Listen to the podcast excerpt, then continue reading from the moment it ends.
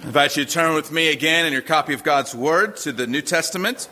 Uh, our text this morning uh, for consideration can be found on page 814 of your Pew Bibles, page 814. It's Matthew chapter 9, uh, verses 35 to 38. Uh, we come to an end of a section in the book of Matthew, and it's, it's a good time. Uh, we're going to take a break uh, in this book, and we will pick back up again in chapter 10 Lord willing, the first Sunday of October. Uh, so you will need to pay particular attention uh, this morning so you know where we're at in three months when we come back uh, to the book of Matthew. Uh, this really is a transition. Uh, it really is the end of a, uh, a section of narrative preparing for a second section of teaching.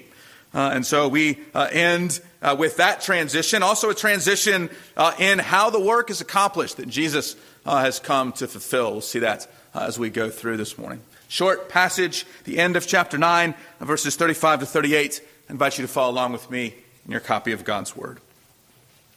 And Jesus went throughout all the cities and villages, teaching in their synagogues and proclaiming the gospel of the kingdom and healing every disease and every affliction. When he saw the crowds, he had compassion for them because they were harassed and helpless like sheep without a shepherd. Then he said to his disciples, The harvest is plentiful, but the laborers are few. Therefore, pray earnestly to the Lord of the harvest to send out laborers into his harvest. The grass withers, the flower fades, the word of our God will stand forever. Would you join me again in prayer? Uh, our Lord, we do pray to you we pray earnestly that you would send out laborers. We pray for missionaries and evangelists and pastors and elders and lay people to go forth with the gospel of grace. And as we consider our calling to be men and women of prayer, we ask that you would address us in these few minutes, that you would speak to us in the words of this familiar text, that we would see the world and the crowds as your son does and that it has you have had compassion for us. We would learn that same compassion for fellow needy sinners. Lord, speak to us in these few minutes. Your servants are listening. We pray in Jesus' name. Amen. Every fall, my family uh, makes a trek uh, down south. It's a trek that many of you all make uh, down to Henderson County. Uh, you know what happens down in apple country uh, in the fall. They have the apple festivals and they have all of the apple orchards you can go uh, pick your apples from. And every year there is an argument in our car on the way down to get apples. And it goes something like this Why don't we just buy a bag of apples? and every year, guess who loses the argument? We're making memories, I hear. Uh, we're paying extra money to go labor for apples. Uh, you've been there, you've gone through the different uh, types of apple tree. You've picked the apples, you've dropped the apples, you've eaten the apples you haven't paid for yet. You've been through all of this, and there, maybe there's a grumpy member of your family tagging behind saying, We should have just bought a bag. We'd be home by now. There's something unique and something special, isn't there, in joining in the harvest? And coming along and sort of playing our part. There's almost something romantic to it. Uh, spoiler alert, there's nothing romantic about picking smelly apples. But we do it, right? We, we go along and join the harvest. There's two ways Jesus could have harvested his people for himself. He could have just done it himself, right? What have we seen for months in chapters 8 and 9? Miracle after miracle after miracle. Nothing stands in the way of Jesus. No sickness, no storm, no uh, de- demonic oppression, no Pharisaical leader. No one stands in Jesus' way, and he doesn't need anyone's help to get what he is sent to do. And so, are we to understand at the end of chapter 9 that all of a sudden, Jesus faces this big harvest, and boy, he is out of options. He can't do this. And so he needs us. Of course not. Jesus could, proverbial, proverbially speaking, just and gotten the whole bag himself. But how does our God work in the harvest of souls for his glory? He invites them in the harvest. And that's what I want you to see in our text this morning. Jesus leads us to join him in the harvest. That's the image of this text. That's the thrust of this text that we are brought in to the great harvest. Now, that word, that idea of harvest, you know the, the image, the fields or the, the orchard or the garden, whatever it is, it's, it's ready. The vegetables and the fruit and the produce is all ready to be picked. And the laborers, the harvesters, go out and they pick that which is done and they put it in the basket and they bring it back in. And it's the, the great harvest of that field. That image is used throughout the Bible in really two ways. In the Old Testament, it is predominantly used as an image of judgment. It is a final judgment in which the separation that happens in a harvest will happen by the justice and the righteousness of God. However, when we come to this text, when we come to texts like this in the New Testament, we see the flip side of the harvest of final judgment, and it is instead a harvest of salvation. What we have here in the image are men, women, and children ready to be brought in to the kingdom of God. And Jesus leads us to join him in that glorious harvest. And I want to show you in this text the three steps that Jesus leads us on to join him in the harvest. The first step is that Jesus plants the seeds. Before there's a harvest, the seeds have to be planted, right? So that the plants will grow. Verse 35, Jesus plants the seeds. Look with me again at verse uh, 35. And Jesus went throughout all the cities and villages, teaching in their synagogues and proclaiming the gospel of the kingdom and healing every disease and every affliction. This reads sort of like a summary, right? We've just seen a number of d- diseases and afflictions healed. We have seen Jesus in homes, around the table, in fields, on mountains, teaching and proclaiming. And so Matthew gives us this verse that's sort of like a ministry report. That's sort of like maybe an update you got this week from some missionaries that you support. And they tell you what they have been doing. What have they been up to the last few months, the last year, right? One author calls this verse a representative sample. So chapters 8 and 9 have shown us a lot of stuff Jesus has done. And now Matthew sort of says, and here's everything else he's been doing. Here's the, the sample, here's the summary of all that Jesus has been up to. And you note that the word appears three times. All, every, every. Same word in, in Greek, uh, different uses here in English. All, every, every. This is to show us that Jesus is going through the entire region. He's healing all that ails the people. He is preaching and proclaiming the gospel to all who have ears to hear. Up to this point, however, it's only been Jesus. Right? Jesus has done everything for himself. It doesn't says this is, doesn't say, excuse me, this is what the disciples have done.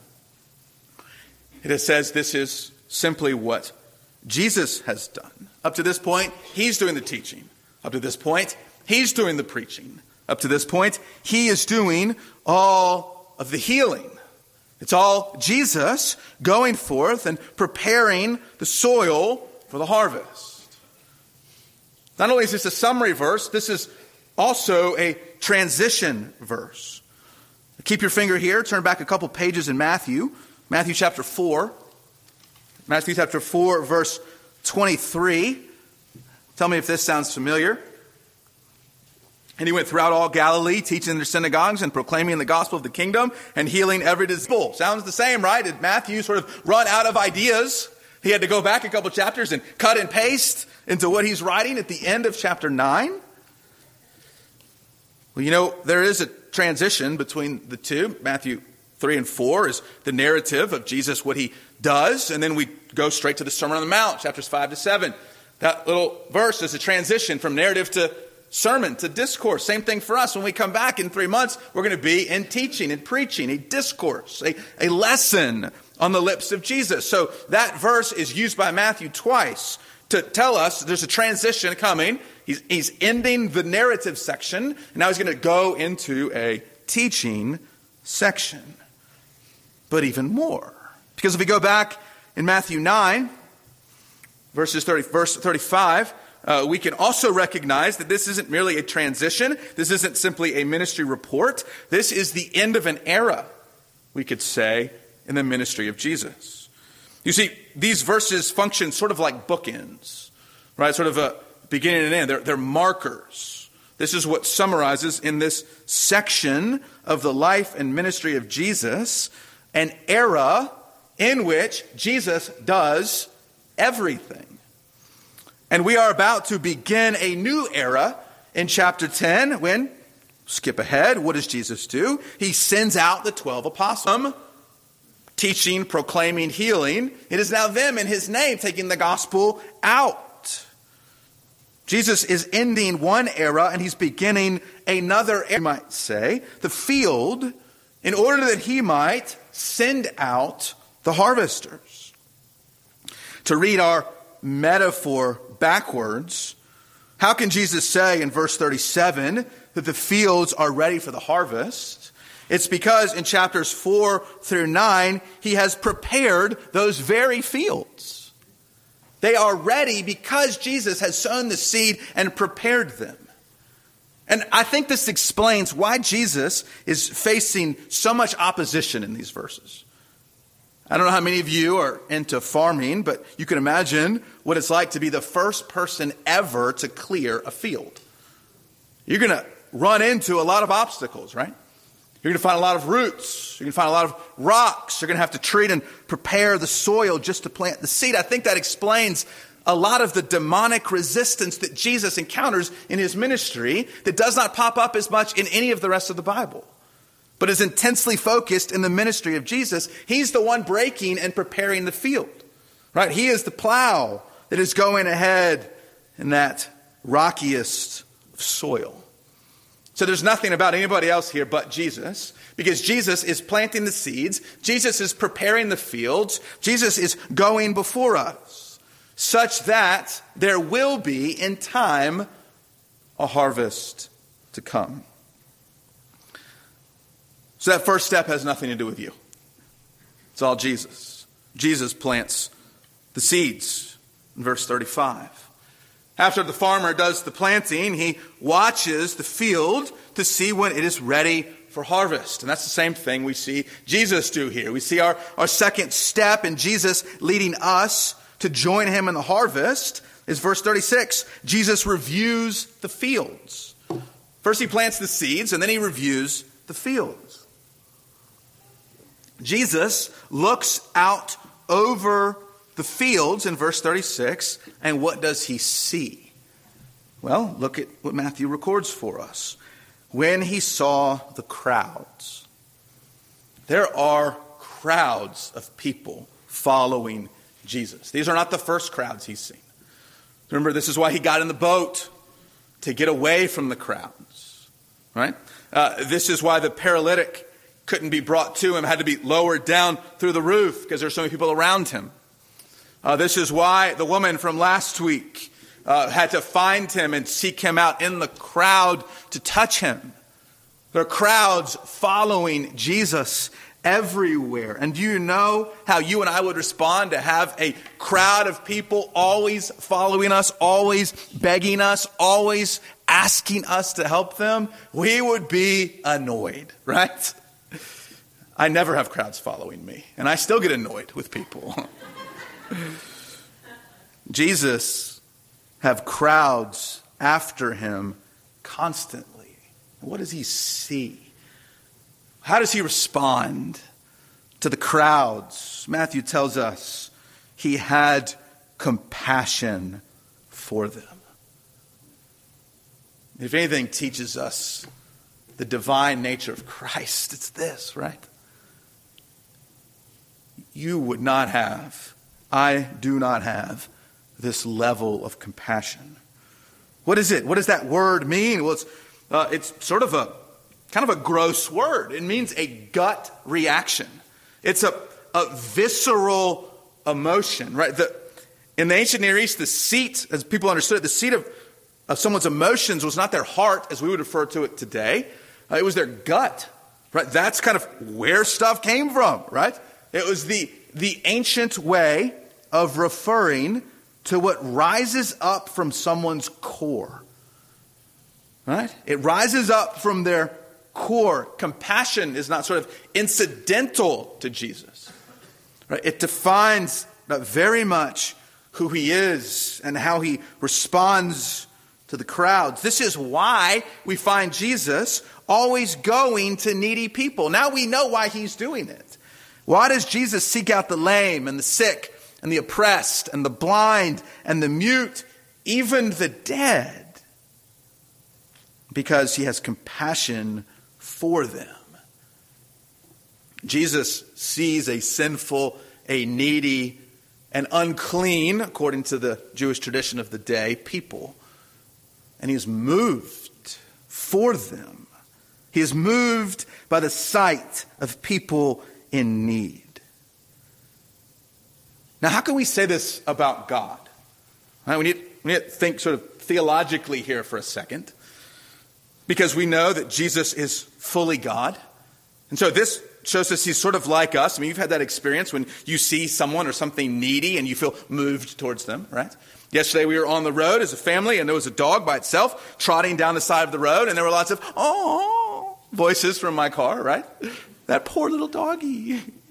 Right? We were all moved. I didn't say that. Other people in my car did. But we were all, we were moved by compassion, right? For this dog alone by itself uh, on the side of the road. We might even say, however, that that reaction can be manipulated within us, right? You've been tricked because you're a compassionate person, haven't you? You can remember a time you had compassion on somebody, but boy, you shouldn't have. Come to find out the full story, and you, got, you were tricked, right? You were, you were controlled by an emotion within you. And sometimes that emotion is so strong it can sort of go against the very thing we want to do. We, as, as fallen humans, can have emotions that are at war within us. We don't do what we know we're supposed to do because our emotions are controlling us. Guess who doesn't have that? God. There's nothing in God that controls God, or else he wouldn't be God. There aren't separate parts within Jesus that are at war against themselves. We don't look at Jesus and say, man, he really kind of gave in at that moment. That compassion, man, this really took him over. Right, what, what a weakling. No, this is Jesus who is fully man, who's fully God, who is 100% in control. And he, even he, not manipulated, but moved by the sight of the needy crowds. Now, what is it about the crowds that make them such an object for his pity, such an object for his compassion? They were, as Matthew records, they were harassed and helpless. That's quite a definition of this crowd. They are harassed. That means they are bullied. They're oppressed, right? They're beaten down. They're helpless which means that they're unable to rescue themselves. Right? They could be harassed, and theoretically they could get themselves out of it, but they can't. They are helpless, they are vulnerable. And then Jesus uses this key image they are like sheep without a shepherd. Sheep seem to be to us, and sheep farmers attest to this, they're sort of helpless, stupid animals, right? And so when we think of sheep without a shepherd, uh, our heart should go out to them, right? What, what an image of a sheep that is defenseless and vulnerable and oppressed and threatened by wolves, by false shepherds. We, just that picture alone moves us with compassion for the sheep. But Jesus uses it particularly because it's an Old Testament image. Jesus has strong words of rebuke for false shepherds in Israel. There are numerous times in the Old Testament. Number 17, Ezekiel 34, others, where Jesus speaks, or sorry, where God speaks words of rebuke against the false shepherds of Israel. And so by Jesus using this language, he is saying he is looking at a crowd of people who are under false and oppressive shepherds. And he has compassion on them. Now, what is going on in Israel at the time that would make Jesus look at the crowds of people and come to the conclusion that their leadership has failed? Well, it's because they don't see Jesus as the Messiah. Who have objected to Jesus' claims to be God, the leadership. The leader's job is to point their followers to the Messiah. And they have not only failed to see the Messiah, they have failed to point him out in the first place. And instead, we read later on in the words of Jesus that they lay heavy burdens on their people. That's so much of the Sermon on the Mount. It's Jesus rebuking and tearing down the heavy burdens that the Pharisees and the leaders of the day lay upon their people. They give them more laws instead of grace. They give them rules instead of redeemer, of redeemer, right? Jesus sees a people that have no sight of him because their leaders have failed to show them Jesus as the Messiah, and he is moved by this sight. I want to pause here and ask Does what moves Jesus move you? Compassion motivates the mission of Jesus. His heart goes out to sheep without a shepherd. And the next step, the next action we'll get to in a moment, is the beginning of the mission of the church. But before we get there, we need to ask the question do you see the crowds like Jesus does? Or as one commentator says, do we feel tenderly concerned for the souls of unbelievers. Jesus is looking at a, a desperate and needy and unbelieving people and has such compassion on them that he is moved to mission towards them with the gospel of grace. You know as well as I do that sometimes when we behold a mass of people in our day who do not believe the gospel and who have rejected Christ, compassion is far from our hearts. Jesus, Jesus is our model. Jesus, the one who had compassion on us. The very reason we're here, the very reason we have repented of our sin and believed and not are not like the crowd without the shepherd is because of the compassion of our God, who could have left us to our own devices, but instead came to us, sent his very son to die for us, to draw us back from the pit of destruction, and gift us with faith in Christ for everlasting life. We are the objects, not of wrath, but of mercy. We are the objects of compassion. We, of all people, can see the compassion of Jesus and we can resonate with it. We can say, Lord, give me more of that compassion.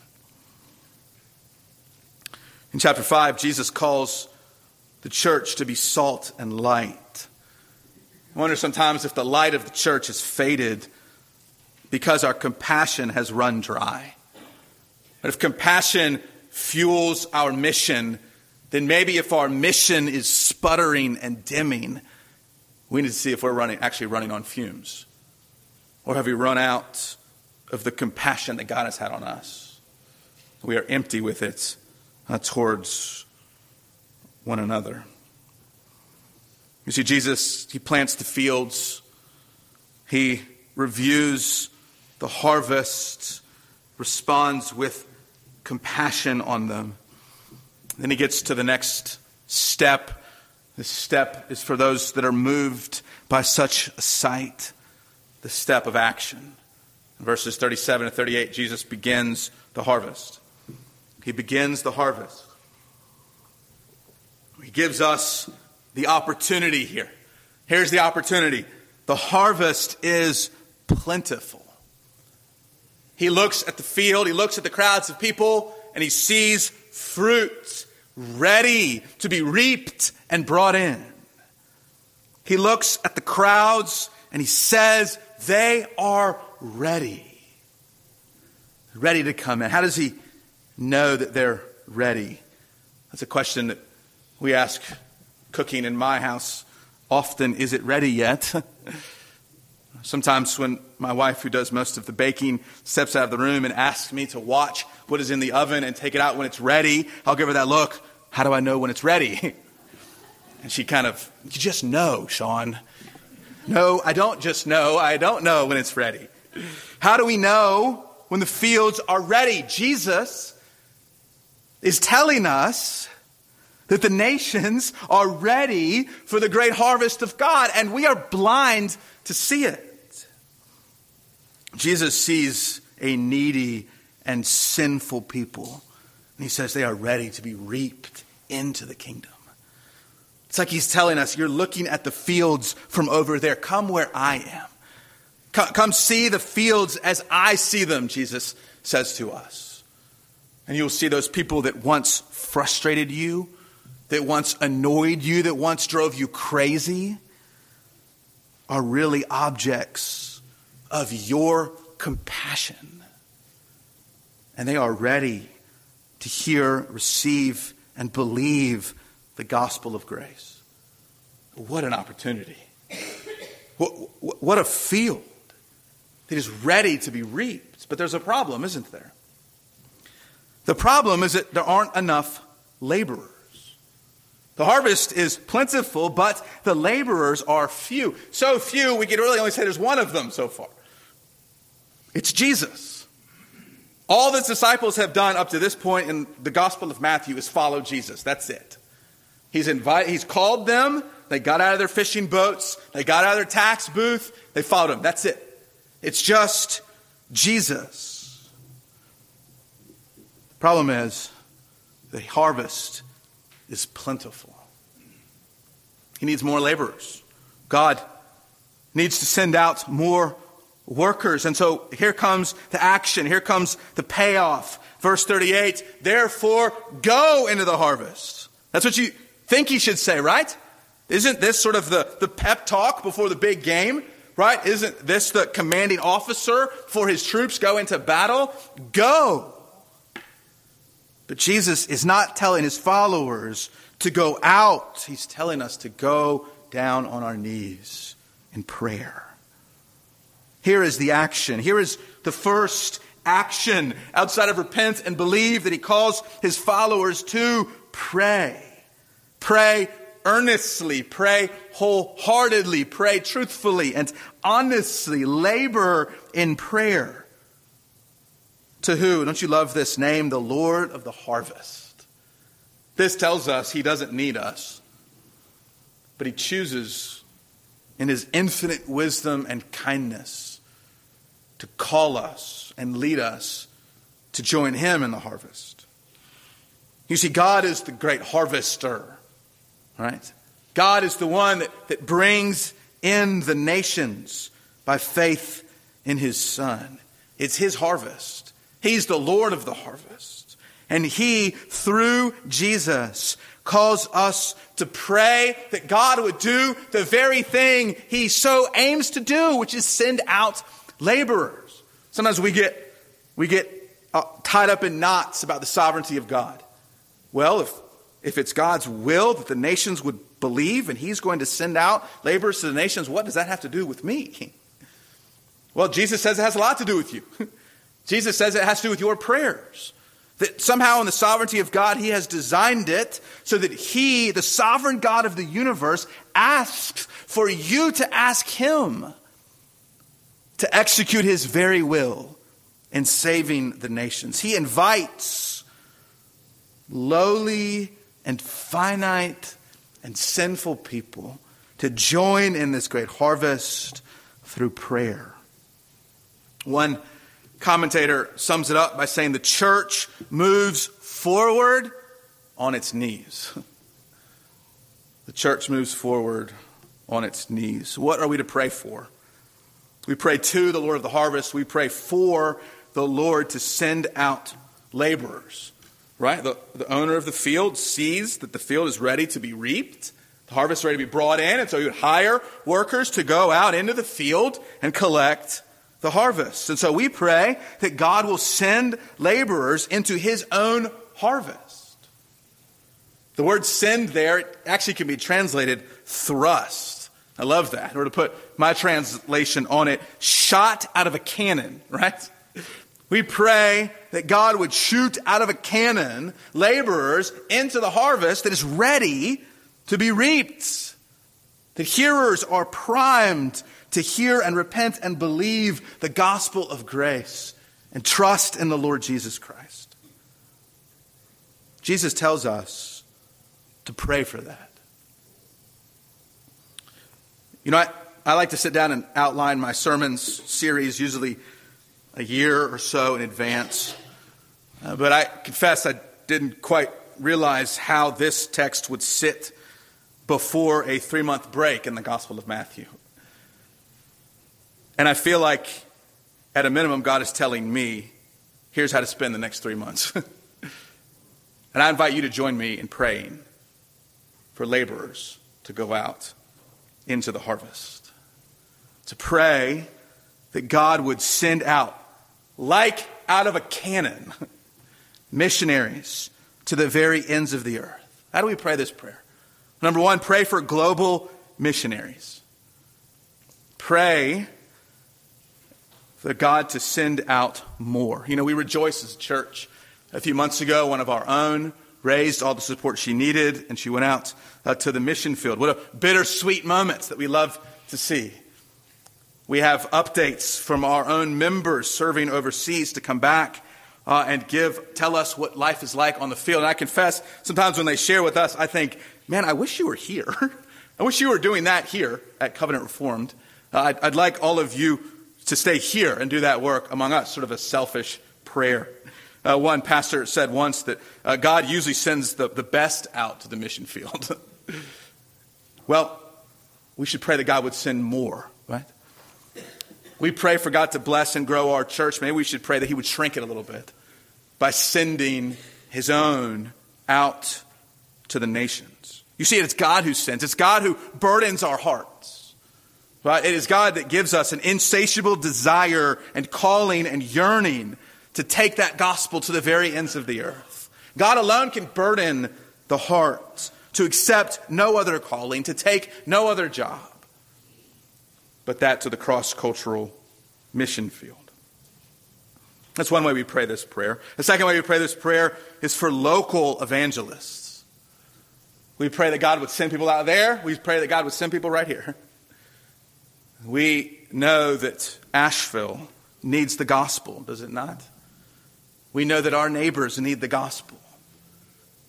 We know that though Christ is heralded and proclaimed this very morning through dozens of pulpits in our city, there is still a dearth of the gospel going forth in our town.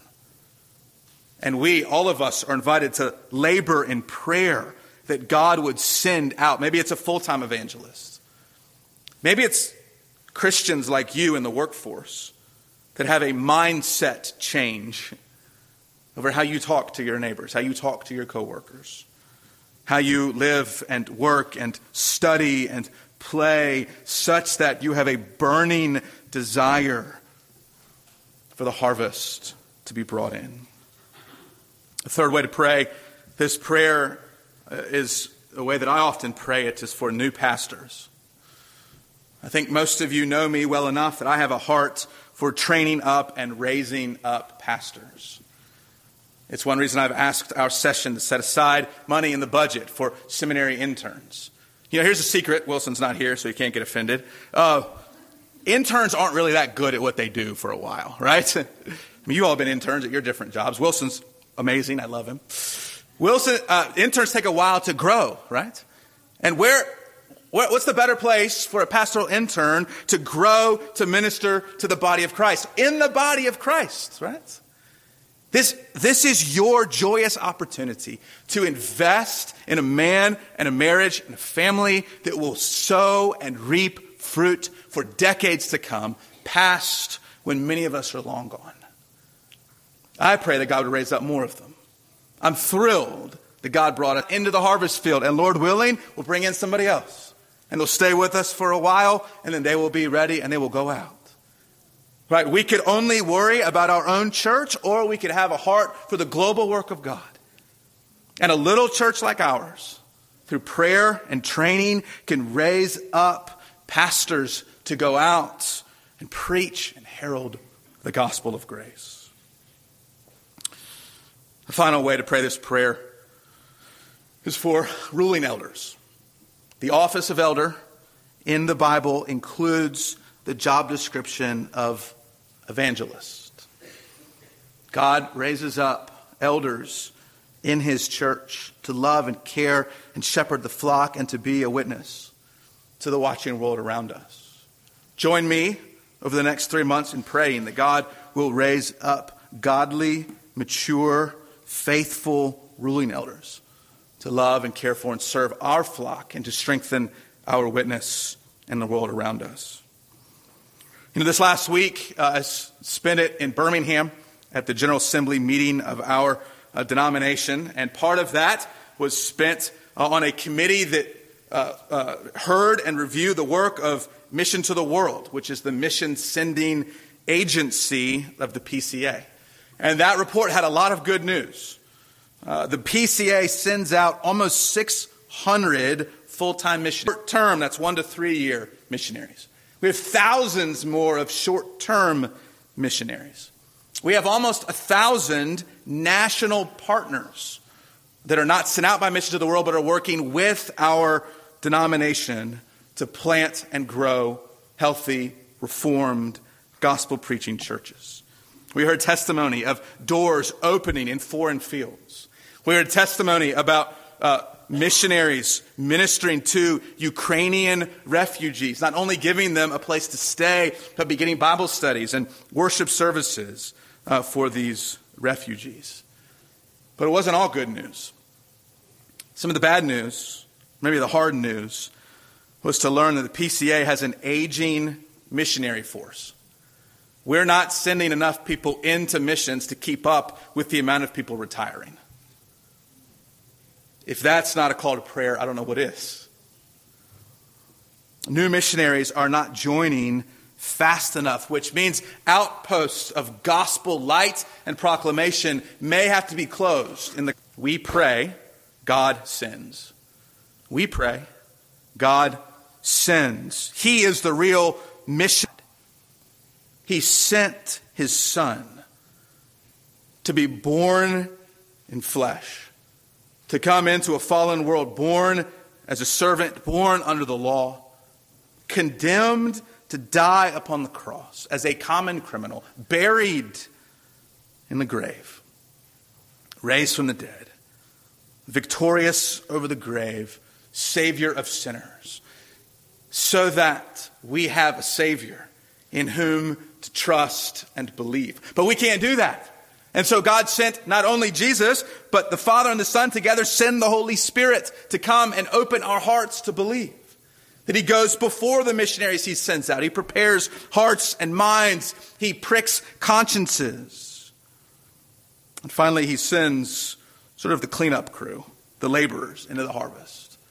And all they do is preach the good news and watch as God brings people to faith. If you are here this morning trusting in Christ, it's because of the compassionate heart of our Father who has sent someone into your life to reap the gospel that produces faith in your heart.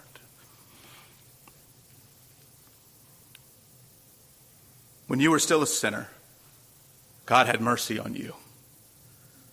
God had compassion on you. He sent his son to die for you. He sent his spirit to give you life. And now he calls you to join him in the great harvest through the simple yet powerful means of prayer. let us never cease to pray for God to send his victorious word abroad and bring the strangers home. Let's pray. Lord, we end where we began, and we pray that you would send laborers into the harvest field. We pray, O oh Lord, that you would send out missionaries in cross cultural settings to plant churches that herald and preach the gospel and plant more and more churches so that the needy, poor, unbeliever would come to faith in Christ. We pray, O oh Lord, you would send local evangelists to Asheville and Buncombe County in western North Carolina from our midst, from our presbytery and sister churches. Lord, we pray you would raise up pastors. We thank you for the ones you have brought us and pray you would bring more that we might send out with joy and thanksgiving men prepared and trained into the harvest field to join in the harvest. Lord, we pray even for ruling elders. Pray for godly and faithful men to be raised up and serve this high calling in our midst. Lord, lead us as a people to prayer. Sometimes we can think of everything else to do but pray. So we pray to pray. We pray, Holy Spirit, you would lead us into this, this well trod path of prayer. We would join the saints of old in beseeching you, the Lord of the harvest, to send out, to shoot out of a cannon laborers into the harvest field. Lord, you had that same compassion on us. Pity the nations, O our God, and compel the world to come. We ask in Christ's name. Amen.